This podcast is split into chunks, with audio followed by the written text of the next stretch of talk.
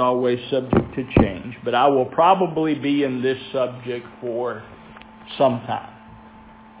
So I uh, just the dealing of the Lord in my heart, I I sense it's uh, uh, going to be a topic of consideration for some time, and I believe it's going to be powerful for us as a body if, I'll put an if on it, if we take time, review it, study it, search it. There, you, you know, what you get out of God, God's available to you all the time. You have access. The scripture says you have access. What limits us with the access is us. You know, it really is. It's us because God has given us access through the cross, through the death, burial, and resurrection of Jesus Christ. We have access to the holy, holiest of all, according to the writer in Hebrews. So what limits us is us, and we're and we're going to talk about some of that this morning. But we've been in Revelation chapter one for since uh, I think September of last year. We've strayed off a couple times here and there, but been pretty much in chapter one. Uh, actually, since June of last year, and in September started to, to focus on the Son of Man in His glory. And I said last week, you could spend probably the rest of your days in the earth gathering up the scripture in regard to the Son of Man in His glory and just do that. And that's where the Lord has has me, and um, and He just it was so beautiful as He began to deal with me in the two-edged sword in in my time with the Lord. It was just beautiful. But in verse 16 of Revelation 1, and he had in his right hand seven stars, and out of his mouth proceeded a sharp two-edged sword and his countenance was as the sun shineth in his strength. And if you read this whole whole exchange here from about 10 verse 10 down to about the end of the chapter, John is turned to see the voice that spoke to him. And when he turned, he sees a specific description of the Son of Man. And, and we have, for the last several months, broken down these characteristics of Christ because the Son of Man that he sees in the seven candlesticks is the Lord Jesus Christ. And we've been breaking down his characteristics as John saw him. And we, the last uh, couple sessions have been his hair white as wool, and now we're dealing with the two-edged sword coming out of his mouth. Now, this does not mean that he was a sword swallower. All right? That's not what it means. There's my shot at humor. I'm getting better. Used to be, Anita would not want me to try any humor at all. Because the only one that would usually think it's funny was me, and I'd think it was really funny, but everybody else for some reason would just sit there and stare. And sometimes not even know that I'm trying to kid. So I, I had difficulties there, but enough said about that. Out of his mouth proceeds a sharp two-edged sword. And, and every Christian knows this is speaking of the Word of God. Every Christian knows what came out of the mouth of Jesus Christ is the Word of God. And as we begin to look at this, there's a lot, folks, to cover.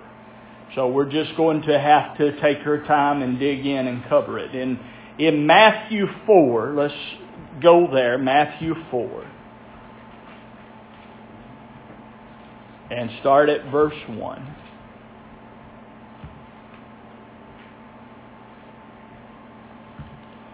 It said, says, Then was Jesus led up of the Spirit into the wilderness to be tempted of the devil. Matthew 4, verse 1. And when he had fasted forty days and forty nights, he afterward hungered. And the tempter came and said unto him, If thou art the Son of God, command that these stones become bread. But he answered and said, It is written, Man shall not live by bread alone, but by every word that proceedeth out of the mouth of God. All right.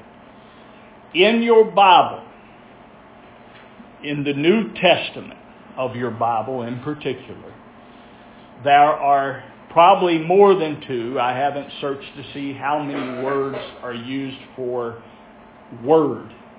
But there are two primary ones are two, and it may only be two, but there are two primary ones that many people are familiar with.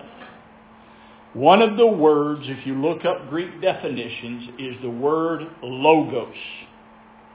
The other one is rhema. And over the next period of time, I pray that the Lord defines these words to us, what they mean. This here, when Jesus said, out of the, the man shall, but by every word that proceedeth out of the mouth of God, I believe is dealing with the rhema. And if you, and if you come to the rhema, you, you say, well, what does that mean? Literally an utterance, something said. But it's not just, the rhema of God is not just something said. It's something particularly said, I believe, of Christ. And when you get into the Logos, John 1 1, in the beginning was the Word. That word is Logos. The Word was with God. And the Word was God. And that, that again, in its definition, has something said. But in that something said is the entire substance the substance of what was said. Now, the Lord may give me a greater understanding. He may change my understanding. But what I believe I'm seeing in these two words is the Logos is the mind, the thought, the purpose of God from the beginning. In the beginning was the Word. The mind, the thought, the purpose of God.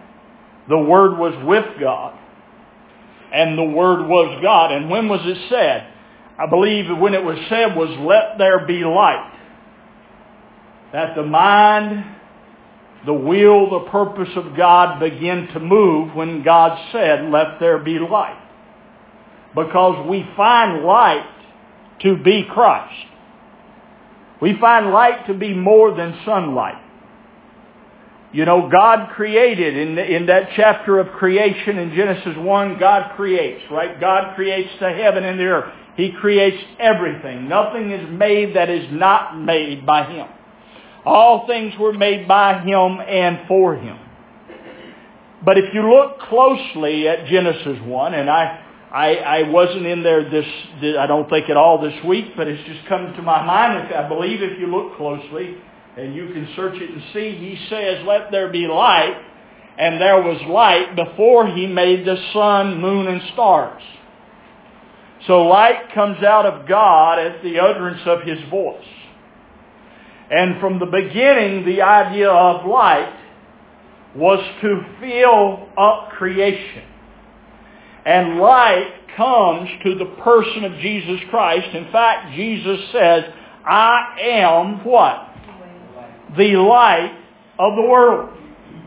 So unless I walk in the light of Him, I'm walking in darkness. I may have natural light, but I'm not walking in the light.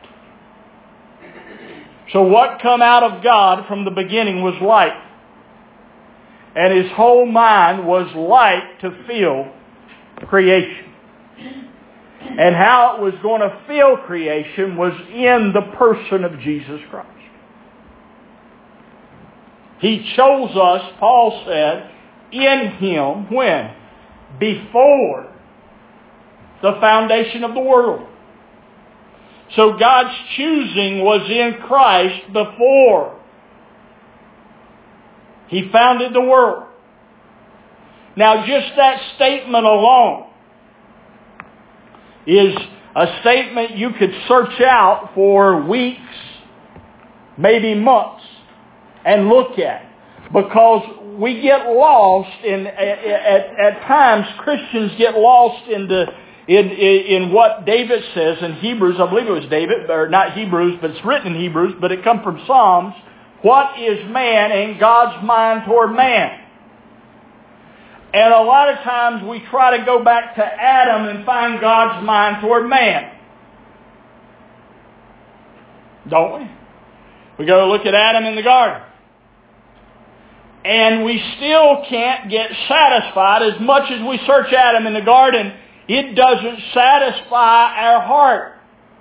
Have you, maybe it does you. I don't think so.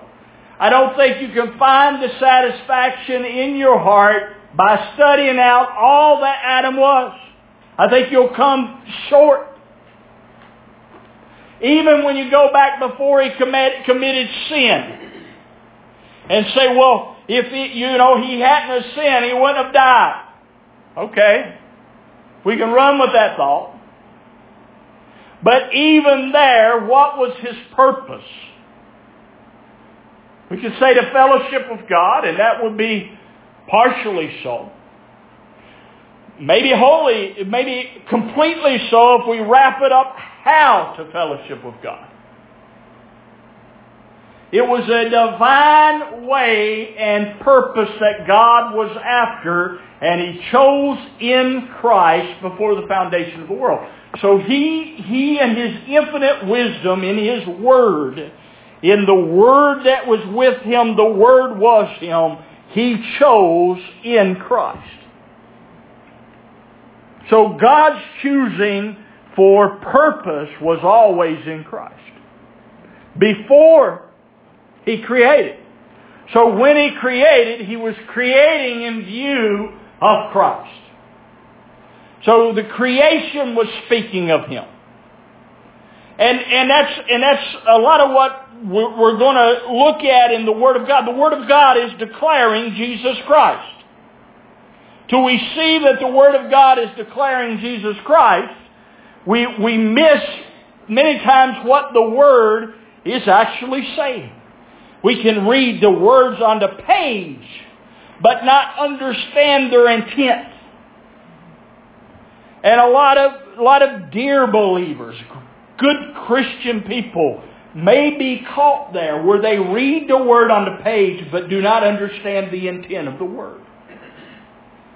God wants you to understand. He's given you His Spirit that you might freely understand all things. That's what He said. So why don't we?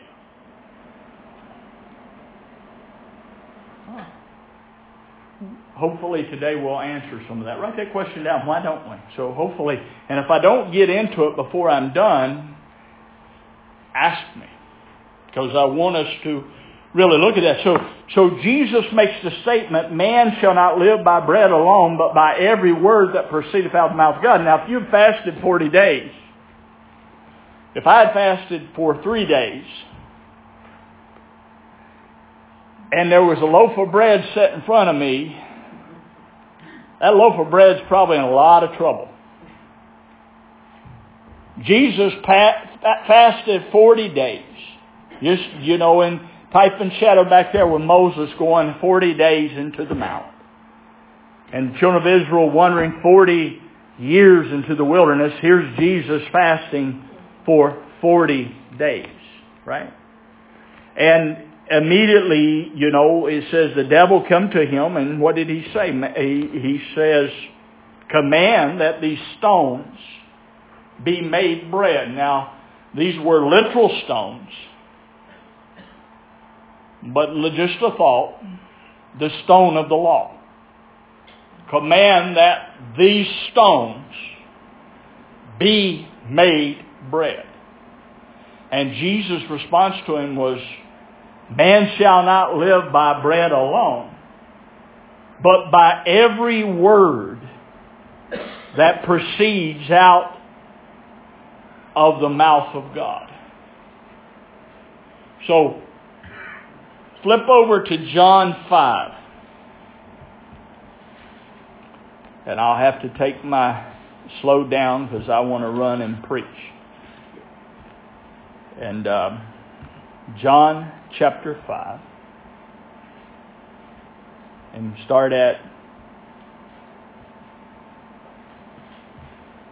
let's see where I said to start at. 37. John 5, 37.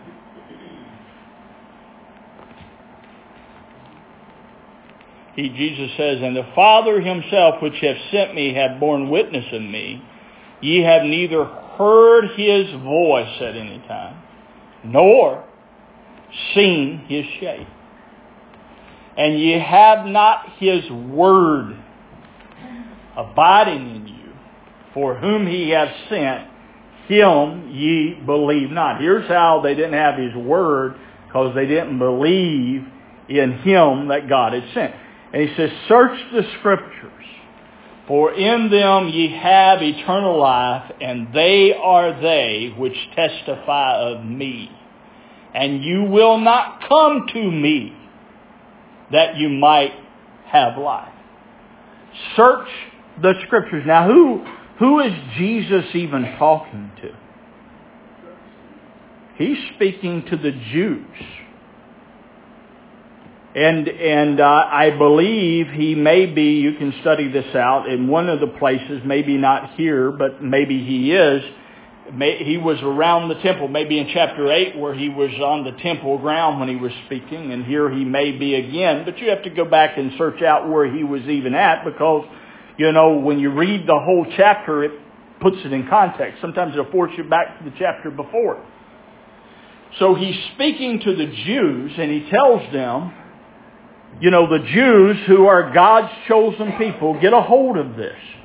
He says to them, you don't have God's word abiding in you if you don't believe in me.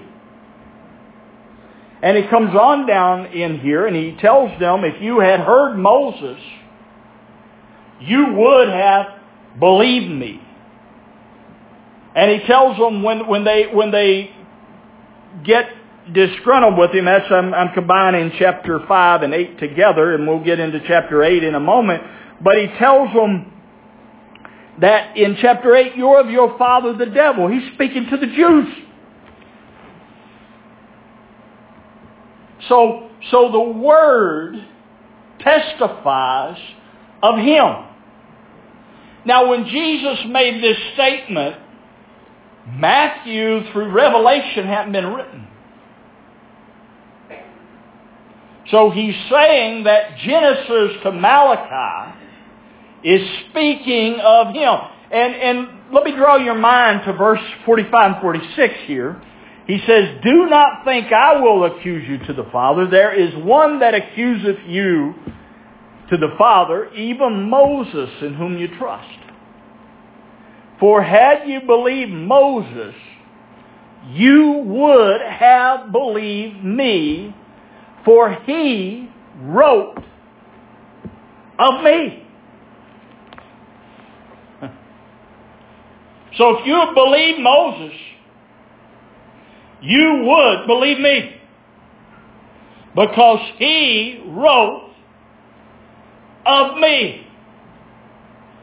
Now specifically, I believe everything Moses wrote somehow, some way is declaring Christ. And Moses wrote Genesis through what?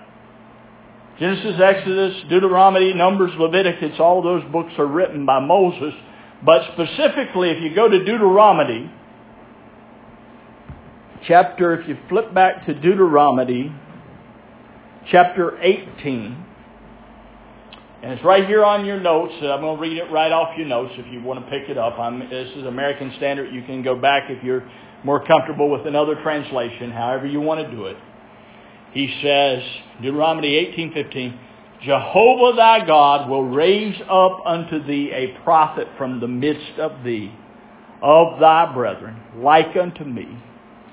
Unto him will ye hearken, or ye shall hearken, according to all that thou desirest of Jehovah thy God in Horeb in the day of the assembly, saying, let me not hear again the voice of Jehovah my God, neither let me see the great fire any more, that I die not. And Jehovah said unto me, They have well said that which they have spoken. I will raise them up a prophet from among their brethren, like unto thee. And I will put my words in his mouth. And he shall speak unto them all that I shall command him. And it shall come to pass that whosoever will not hearken unto my words, which he shall speak in my name, I will require it of him. Now he's speaking to the Israelites in Deuteronomy 18. The nation of Israel. And if you read the book of Deuteronomy, Deuteronomy is a book of blessing and cursing and where God tells them that if you do such and such, I'm going to bless you. And if you don't do such and such, I'm going to curse you. That's what he says. And he says, I'm going to send a prophet like unto you, Moses. And I'm going to require this nation. And he's not just, while he's speaking to this nation, he's requiring the whole world to hear this word. But he's speaking here specifically to the Jewish people, and he says to them, you must hear him. Now, when you put this in context with Jesus in John 5, this is what he's referring to. Had you believed Moses, you would have believed me.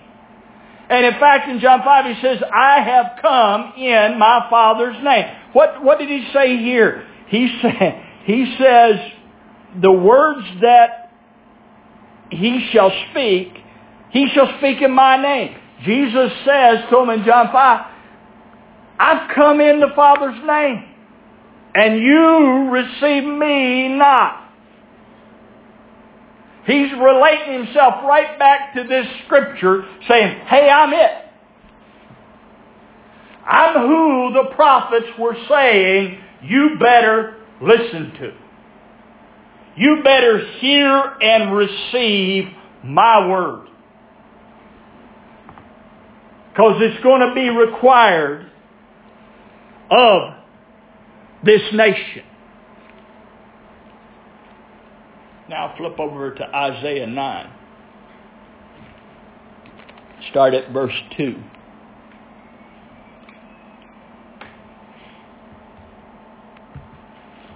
Isaiah 9, verse 2.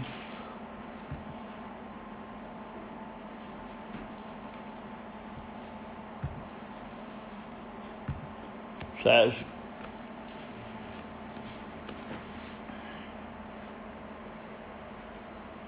the people that sat, the people that walked in darkness have seen a great light. They that dwell in the land of the shadow of death, upon them hath the light shined. Thou hast multiplied the nation and not increased the joy. The joy before thee according to the joy of harvest, and as men rejoice when they divide the spoil. For thou hast broken the yoke of his burden and the staff of his shoulder, the rod of the oppressor as in the day of Midian. For every battle of the warrior is with confused noise and garments rolled in blood, but this shall be with burning and fuel of fire. For unto us a child is born, unto us a son is given, and the government shall be upon his shoulder, and his name shall be called Wonderful Counselor, the Mighty God, the Everlasting Father, the Prince of Peace. Of the increase of his government and peace there shall be no end upon the throne of David and upon his kingdom to order it and to establish it with judgment, with justice from henceforth, even forever. The zeal of the Lord of hosts will perform this. The Lord sent a word. Hear this. The Lord sent a word into Jacob, and it hath lighted up on Israel. And all the people shall know, even Ephraim and the inhabitant of Samaria, that say in the pride and the stoutness of their hearts, the bricks are fallen down. But we will build with hewn stones. The sycamores are cut down, but we will change them into cedars. So God sent a word. And he said this word was a burning fire. And Jesus, does Jesus not even say in one place, again speaking, this is speaking of Christ himself, Jesus said, said uh, uh, something to the effect that the fire is already burning. And what if he kindleth it? So this word that was coming into to Jacob was to light up Israel, to give light to them. The word he was speaking was the light of God in the earth. The word he said was the rhema of God. It was God spoken. And it was light to Israel. What we, what we miss sometimes in the Gospels, I mean the Gospels, don't get me wrong, they're for every man. To understand every man. But specifically when Jesus, the, the record in the Gospels who was Jesus dealing with in the Gospels? Now it goes out to every man, but he was dealing in that time specifically to the Jewish nation. Because salvation at that time had not come to the whole world. Now he was salvation to the whole world. But we read the Gospels like, like, it's, like it's an application. In, in, one sense it is to the whole world. But he's specifically dealing with the Jews. He came to his own, and his own received him not. But as many as received him gave he the power to become the sons of God. So, so there in the Gospels, he's over and over dealing with a people that want to be holy and righteous by the law. And they're not even keeping the law. In fact, when you start reading closely, they have changed days and times and seasons, and Jesus upbraids them for doing it. One of the best examples of that is, is you go into the temple, and, and if you go back and read the law, where they supposed to be buying and selling their offerings in the temple. They were to bring the best of their flocks. But here they're coming to the temple, and, and here's the, the money changers, and and, and here they are needing their sacrifice. So Brother Calvin's got a few lambs back there. How much do you want for it, Calvin? So they weren't just following the Word of God, the Word of Moses. There's an idea that the Jews were just keeping the Word. If they were keeping the Word, honey, they wouldn't have been in captivity of the Romans. They were in captivity of the Romans because they were not keeping God's Word. That's why you, you go into the history and you have to read your Bible to understand the history. If you don't read your Bible, you won't understand it. If you read your Bible, Israel as a nation was split in two after Solomon, and there was the kingdom of Israel and there was the kingdom of Judah. And, it, and it's chronicled out. It's, it's throughout the book of Chronicles and throughout the book of the Kings. And when and it, it, it hit me maybe two years ago. I'm, I'm dealing with Samaria, and lo and behold, Samaria at some point became the capital of Israel, of the northern nation.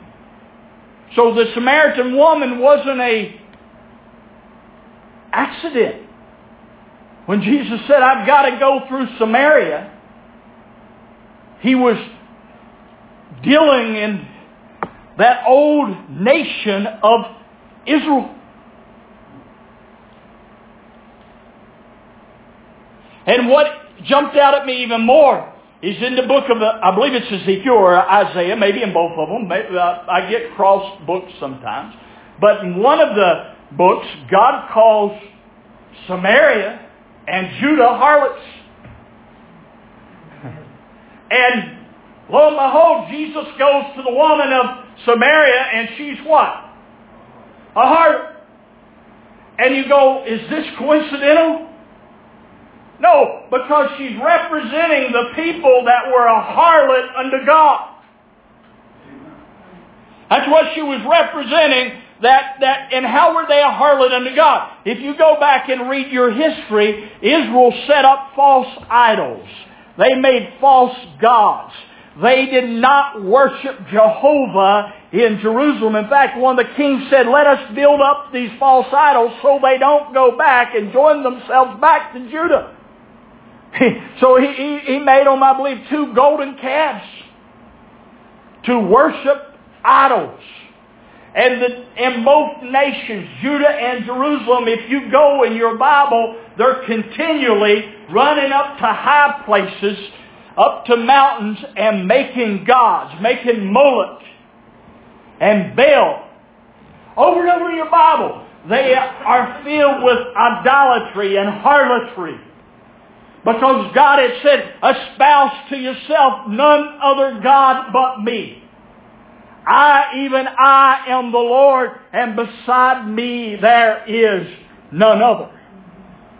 So he had espoused Israel to him as his bride. That's what he called them. His, his very bride. His very, very sons and daughters. His very union.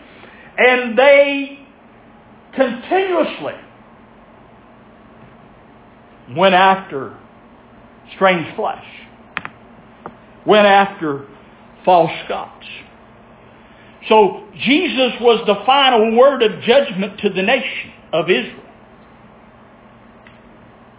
And that's what a lot of Christians don't understand when he said, when, when Moses declared to them, God's going to raise up this prophet and you better hear this prophet. Because if you don't hear this prophet, it's going to be required on you. And it began to rain fire and brimstone in Jerusalem about 30, 40 years after Jesus had died, been buried, and rose from the dead. And just like he told them, this generation shall not pass away till all things be fulfilled. They were fulfilled and God's judgment was unleashed upon that nation. According to the Word of God. You can actually back this up with Scripture. If you get the Scripture. And that's the key. If you don't get in the Scripture, you won't understand it. If you get in the Scripture, God will take the Word and He'll make it known to you. If you allow it. And that's where you come into this stuff. That's where you come into the mission because God's already done, done it. So, so here Jesus is on the scene and, and flip over to John 14 and this, this just come off like a light to me this morning. I've got down 1 through 26. I don't know we'll read it all this morning, but you should. He says to them, in verse 1, ye believe in God, believe, let not your heart be troubled, you believe in God, believe also in me. In other words, as you have believed in God, you believe in me. I have the Word of God, is what he's saying. I'm the Word of God that was sent for you to hear. You believe in God. You believe in me. See, see, and, and again, if you study your, your, your Bible, what were the Jews always doing to Jesus? They were taking the law, the Word of God, and they would come up to him and say, well, the law says this. What do you say? So he says, if you believe in God, believe in me. I'm the Word of God. In my Father's house are many mansions. If it were not so, I would have told you, I go to prepare a place for you. And if I go and prepare a place for you, I will come again and receive you unto myself, that where I am, there you may be also. And where I go, whither I go you know, and the way you know. Thomas saith unto him, Lord, we not we know not where you go. And how can we know the way? Jesus saith unto him, I am the way, the truth, and the life. No man cometh unto the Father but by me. If you had known me, you should have known my Father also, and from henceforth you know him and have seen him. Philip saith unto him, Lord, show us the Father, and it sufficeth us. Jesus saith unto him, Have I been so long time with you, and yet hast thou not known me, Philip? He that hath seen me hath seen the Father. And how sayest thou then, Show us the Father? Believest thou not? Read, read this real close. Believest thou not that I am in the Father? When he said that, he was standing with them, or sitting, however he was, but he was with them in the earth, and he said, I am in the Father, and the Father is in me. See, here, here are a concept. Here, I want a kid, and I'm trying not to. Here the concept in a lot of Christians get messed up right here. Because the concept is Jesus is down on the earth and the Father is somewhere way up yonder. He said to them, believe that I am in my Father and my Father is in me. The words that I speak unto you, I speak not of myself, but the Father that dwelleth in me, he doeth the works. See, he says, I'm speaking the words of God. I'm speaking the words that God gave me. Just like the prophet said. That, that Moses said, God's going to raise up a prophet who has the words of God. And Jesus says again, that's him. He says it, it's in another place in John 2, that it's him. But the Father that dwelleth in me, he doeth the works. So he says the works that's being done is God in me. Believe me that I am in the Father and the Father and in me, or else believe me for the very work's sake. Verily I say unto you, he that believeth on me, the works that I do, he shall do also, and greater works than these shall he do, because I go to my Father. Now, skip on down here, verse 16. And I will pray the Father, and he shall give you another comforter, that he may abide with you forever, even the Spirit of truth, whom the world cannot receive, because it seeth him not, neither knoweth him, but you know him. For he dwelleth with you, and shall be in you. I will not leave you comfortless, I will come to you. Yet a little while, and the world seeth me no more, but you see me. Because I live, ye shall live also. At that day you will know I am in my Father, ye in me, and I in you. Now I want you to notice something. Go back to verse 10. In verse 10 he says, Believe thou, believest thou me that I am in my Father, and what? My Father's in me. Now go to verse back to verse 20. What just happened in verse 20? When the Holy Ghost comes, when the Comforter comes, you're going to know where are you going to? I'm in my Father. He said in verse 10 he was in his Father. But something just changed. I am in my Father. Ye are in me. And I am in you. He never told them that in verse 10. But he said, when the Comforter comes, who is with you, and shall be in you. I will not leave you comfortless. I will come unto you. And at that day you're going to know that I am in my Father. You are in me, and I am in you. Now, going back all the way back down to verse 3. I go to prepare a place for you. I will come again and receive you unto myself, that where I am, Verse 10, he says where he, where he is. I am in my Father. Where I am, there you will be also.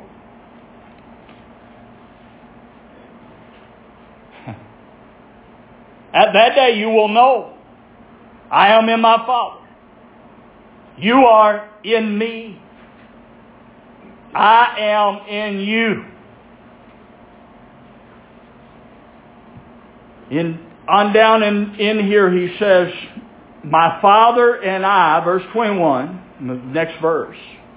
He that hath my commandments and keepeth them, he it is that loveth me, and he that loveth me shall be loved of my Father, and I will love him and will manifest myself to him. Judas saith unto him, not Iscariot, Lord, how is it you're going to manifest yourself unto us and not to the world? He said, I go away and the world, see me no more. But he said, I'm going to be seen by you, manifest to you. Jesus answered and said, If a man love me, he will keep my words, and my Father will love him, and we will come unto him and make our abode in him. In my Father's house are many mansions or abodes. Same Greek word here. It's the exact same word if you look up the Strong's works. In my Father's house are many dwelling places. It actually means dwelling places. I will come and receive you to myself. Now Paul says, now you are what? The body of Christ. Huh? You are the dwelling place of the Most High God. What Jesus was talking about was bringing a people to himself. And he says, you believe in God, believe in me. Well, how in the world do I understand that? You got to come out to Him. If you don't come out to Him, you won't understand it. There's no other way. And He makes that plain. I'm the way, the truth, and the life. No man cometh unto the Father. No man understandeth it. No man hath the understanding, the light, the knowledge, but by me. You come through me. You won't get in this relationship any other way. It won't happen. There's no short change. There's no easy way. Just give me a few more words, minutes, because I told you I was going to answer a question. What question did I tell you I was going to answer? Huh? Why don't? Why don't we? Let's see which one I you want to use. May have to use two, and forgive me for being long, but God bless you. Acts, or actually John 8. It's actually in John, in John 14, 23 where we are at, but John 8, and I'm going to reference while you're turning there, John 14, 23. He says, if you love me, he will keep my words. He'll keep them. If you love me, you're going to keep my words. Remember? Man shall not live by what? Bread alone, but by every word that proceeds out of the mouth of God. So Jesus says, if you really love me, you can talk about loving God all you want, but if you love me, you're going to keep my words. All right? John 8, 31. Then said Jesus to the Jews which believed on him, If you continue in my word, then are you my disciples indeed. And what's going to happen if you continue in his word? You're going to know the truth, and the truth shall make you free. There's the answer. What was the question I asked Sheila because you remembered it? Why don't we? If you continue in my word, those that love me will keep my word. If you continue in my word, then you're my disciples. And you'll know. Because he told us in John 8, 14, I'm going to manifest myself to you. What's manifest mean? Show myself. Make myself known. Reveal. I'm going to manifest myself to you, but not to the world. What separates you from the world? His Word. What did you do that the world didn't? Believed His Word. He that believeth on me, as the Scripture hath said, out of his innermost being, his bellies shall flow rivers of living water. Glory to God. So if I get into His Word, then He's going to show me. And I'll be a disciple indeed, and He'll make me free. And they tell him, what they tell him right away? We're not in bondage. Read that story. We're Abraham's seed, Jesus. Don't you know who we are? We're the seed of Abraham. We're not in bondage. And he says, He that committeth sin is the servant of sin. But whom the Son hath made free is free indeed. And if you don't come to the Son, you don't get free. You don't, you can't get right with God through the law anymore. You can't do the laws of Moses and get right with God. See, I can remember back when I was in college. I had known the Lord as a young man. And let's say I was living in some heathenistic ways. Just be straight. Okay? And I had situation before me. I started reading the Bible. And I said, well, I'm going to do all these commandments. But I ain't going to give my heart to Jesus.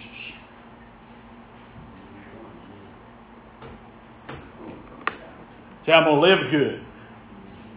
But I ain't going to.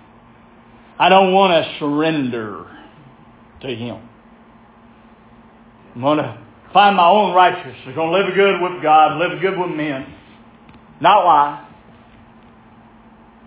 There's a greater requirement than the law of Moses. His words. Amen.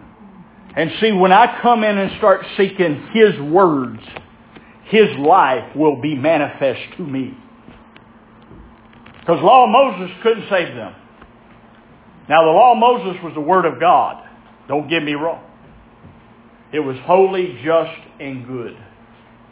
There's preachers out here saying, that wasn't God's word anyway. I, and I'd, I'd love to sit down with them and say, you do err. And I would tell them, you are in serious error. God spoke to Moses, and he spoke to Moses in regards to what he was going to do in Christ. And when you take anything away from Christ, brother, you're in error. He is the living Word of God. You may not understand what God did in Moses. You may not understand the depths that happened back there. And that's what a lot of people in the grace movement say. If God is such a loving God, then why did he kill all those people? I, I had a young man ask me that years ago. He said to me, if God's a loving God, why did he kill all those people? I, and I answered him after a sales call. He, he didn't want to answer. He wanted to stoop me. And I looked at him and I said, well, Alex, when we get out of the sales call, I'm going to give you the answer. Now that, when we got out of the sales call, he didn't bring it back up. But I did. I probably thought about it the whole time because, young man, I'm going to tell you what God showed me. God was bringing everything to death but his seed.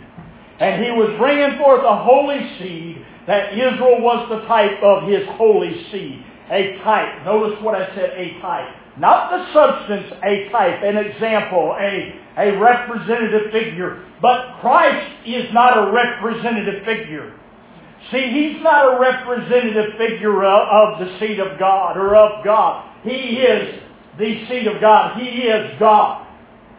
See, he's not the representative figure anymore. You're not born of the representative figure, the natural Israel. You're born of the seed of God himself. Glory to God.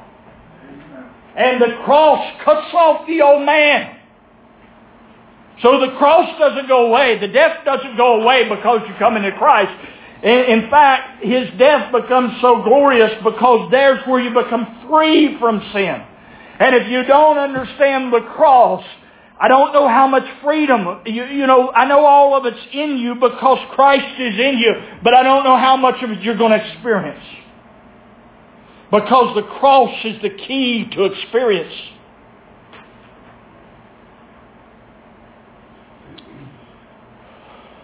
Well, how big of a deal was this to the apostles? I'm about done. I'm 50 minutes. I've gotten better. I used to run usually an hour and 10. I'm about done. Plus the extra 15s is an hour and 25 that I usually talk before I got into the message. So, so Acts 2.44 says, selling their possessions and goods, and it's on your paper, they shared with one another who was in need. With one accord, they continued to meet daily in the temple, courts, and to break bread from house to house. How, how often were they meeting? How often were they in the Word? What's wrong with the church? If you said if you said something's wrong with it. The church is his body, the fullness of him. What's the need? Let me, let me change what I said. What's the need in the church? To break bread daily. Do you eat your food once a week?